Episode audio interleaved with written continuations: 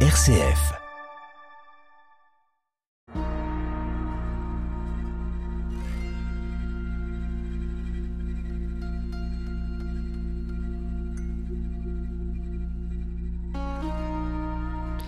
Bonjour et bienvenue dans cette émission consacrée au Père de l'Église. Après Martin de Tours la semaine dernière, nous poursuivons notre découverte des Pères provençaux avec Cassien de Marseille. Cassien qui est considéré en Orient et en Occident comme l'un des grands maîtres du christianisme intérieur, comme un maître spirituel, une doctrine qu'il a laissée euh, très riche, une expérience très riche aussi. Il a partagé la vie euh, des anachorètes et il s'est entretenu avec les pères du désert les plus prestigieux. On le découvre dans cette émission. Bienvenue. À l'écoute des pères, l'émission sur les pères de l'Église avec Jean Charmois, orthodoxe. Interroge ton père et il t'instruira, tes anciens et ils te répondront. Livre du Deutéronome, chapitre 32, verset 7. Bonjour Jean. Bonjour Amaury. C'est avec vous qu'on va découvrir aujourd'hui et dans nos prochaines émissions cette immense figure de, Cassien. Évidemment, quand on est euh, à Marseille, euh, on pense à l'abbaye Saint-Victor. On ne peut pas euh, faire l'économie de découvrir cette figure avec vous, dont l'origine, pour le coup, est plutôt plus à l'est. Hein. Vraiment, on dit souvent de Cassien qu'il fait le lien entre l'Orient et l'Occident. S'il est passé par Marseille, il était originaire de plus loin.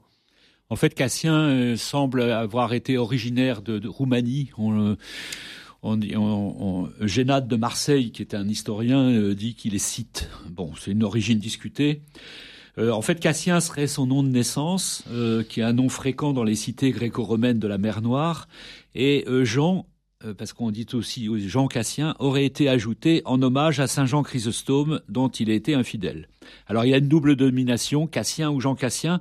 Pour suivre et pour garder une cohérence, j'ai conservé dans le propos d'aujourd'hui le nom de Cassien, qui est la désignation traditionnelle aussi mhm. bien dans l'Église latine que dans l'Église orthodoxe. Donc il, il, naît vers 360, Cassien, et, et, très tôt, il part vers Bethléem pour une première expérience euh, monastique, on pourrait dire. Bah, il s'installe à Bethléem, à très jeune, avec son ami Germain, euh, qui est un, qui est avec qui il est un seul esprit, une seule âme dans deux corps, et il prend contact avec le monachisme cénobitique euh, pendant deux ans. Mais ce monachisme ne lui convient pas suffisamment. Il a envie d'aller, plus loin parce que c'est un monachisme qui est, assez peu mystique, qui est assez lié à des, pratiques corporelles. Et, donc, il obtient la permission de quitter son monastère, la, bénédiction, pour aller avec Germain en Égypte à la rencontre des, anachorètes, donc des ermites de la Thébaïde, c'est-à-dire au profond de l'Égypte. Il écrit Nous avons décidé de gagner les lieux les plus retirés dans le désert de la Thébaïde et d'y rencontrer la plupart des saints, dont la gloire était connue partout, avec leur réputation. On voulait les connaître, à défaut de les égaler. La traversée nous amena dans une ville d'Égypte appelée Ténéssus. Alors Cassien et Germain débarquent à Ténéssus, ils gagnent un désert qui s'appelle Panéphysis. Ils sont avides d'être instruits dans la science des saints, disent-ils, désireux d'une haute perfection. Cassien s'entretient avec de célèbres abbats. Abba, c'était le nom qu'on donne, c'est Abba Père, euh, hein, c'est le nom du Père. Et il découvre, grâce à l'enseignement d'Abba Kérémon, la beauté de la charité. Il rencontre encore l'Abba Nestéros, Abba Joseph dans ses différentes conférences. Et euh, ensuite, il dit, après avoir connu ces trois grands vieillards, et après avoir profité de leurs paroles, nous avons brûlé d'un plus grand désir de gagner les plus lointaines régions de l'Égypte, habitées par des saints plus nombreux et plus élevés en perfection. Nous sommes arrivés dans un village appelé Diolkos, bâti sur une des sept embouchures du Nil. Et là, nous avons aperçu l'abbé Pimène. C'était le plus ancien de tous les solitaires vivant en ce lieu, et de plus, il était leur prêtre. Donc il rencontre tous ces, tous ces, toutes ces figures euh, euh, monastiques. Avec un désir de, de s'élever toujours euh, davantage. De s'élever toujours davantage. Et il rencontre ensuite un, un autre abbat, euh, abbat Pinuf, qui le, qui, euh, de, duquel il dit, pour résumer tout ce que je viens de dire et le graver plus facilement dans votre cœur, voici quelques préceptes que vous pouvez retenir comme renfermant tous les autres. Écoutez-les comme le moyen de vous élever par degrés, sans beaucoup de peine, à une grande perfection. La crainte du Seigneur est le principe de notre salut et notre sagesse. Cette crainte produit une componction salutaire. De cette componction du cœur procède le renoncement, c'est-à-dire le mépris et l'abandon de tous ses biens. De ce renoncement vient l'humilité, de l'humilité vient la mortification de la volonté, cette mortification arrache et détruit tous les vices. Lorsque les vices sont détruits, les vertus donnent la pureté du cœur, et la pureté du cœur nous fait acquérir la perfection de la charité. Et puis ils poursuivent, euh, Germain et Cassien, leur périple, rencontrent euh, encore d'autres euh, abbas, avec notamment l'enseignement des trois renoncements qu'ils découvrent. Alors il écrit en nous donnant entièrement et tout de notre cœur à la poursuite du premier renoncement. C'est le renoncement, l'écart du le physique de la, de la quitter le monde. Quitter le monde. Mmh.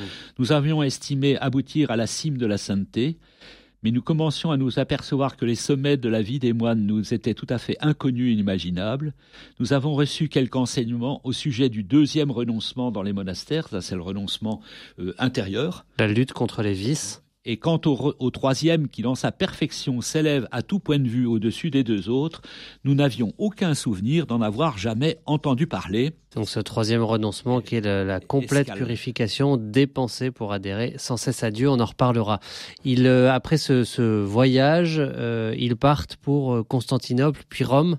Oui, alors euh, euh, il y a quelque chose qui lie un peu euh, Cassien et, Jean Chrysostome, parce que Théophile d'Alexandrie condamne l'anthropomorphisme, c'est-à-dire le, fait de considérer que Dieu a des mains, une voix, un corps, des oreilles. Or, la majorité des moines d'Égypte, extrêmement nombreux et très simples, croyaient dans la forme corporelle de Dieu. Mais les disciples d'Origène, qui lisaient l'écriture de manière spirituelle, ainsi que le monastère de l'abbé Paphnus où était Cassien, approuvent la condamnation de Théophile.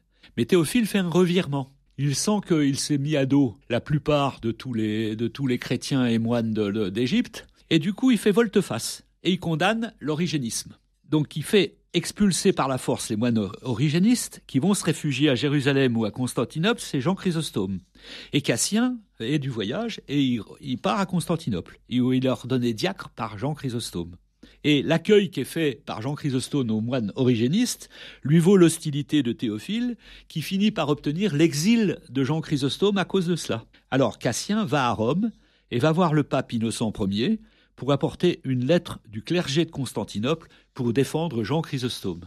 Donc on voit que l'ascète euh, auprès des pères du désert se double d'un ecclésiastique euh, connaissant le fonctionnement de l'Église à la fois en Orient et en Occident. presque euh, diplomate. Diplomate. Et il rencontre notamment le futur pape Léon le Grand à Rome. Et alors Marseille, c'est à ce moment-là que Marseille arrive un petit peu dans, dans le paysage. Vers 415, Cassien, il rejoint Marseille et là, il n'en repartira plus. Voilà, et, et c'est là à Marseille qu'il va transmettre sa, la doctrine spirituelle des pères du désert d'Égypte. Alors l'évêque d'Apt, qui s'appelait Castor, a fondé un monastère dans l'île de Lérins, dirigé par Honora. Cassien écrit pour les moines de Lérins ses conférences et ses institutions. Il fonde à Marseille deux monastères, Saint-Victor pour les hommes et Saint-Sauveur pour les femmes.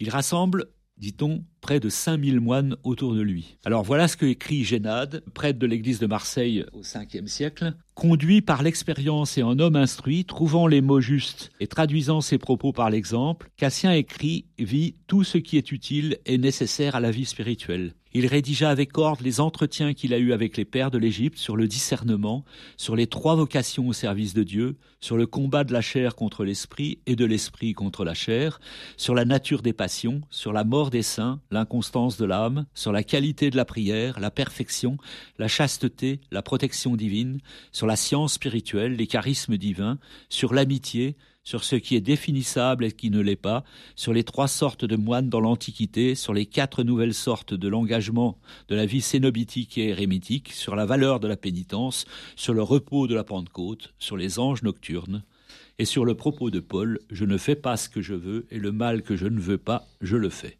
et sur la mortification. Alors cet enseignement, il va se, se répandre ensuite à l'Érins, bien sûr, et puis euh, dans toute la, toute la Provence et, même plus loin. Oui, parce que les Reims, ça va être une pépinière, euh, les Reims et les îles d'Hyères vont être une véritable pépinière de, de, de moines et de saints et d'évêques pour toute la Provence. Hilaire vient de l'Érins et devient évêque d'Arles, Valérien de Simiez, euh, près de Nice, Vincent de l'Érins, Eucher qui devient évêque de Lyon, Faust qui devient évêque de Riez, et on les appelle les moines provençaux. Mmh. Et, et, après, parce que donc Cassien, donc il y a ce rayonnement-là de son vivant, il meurt priori vers 435.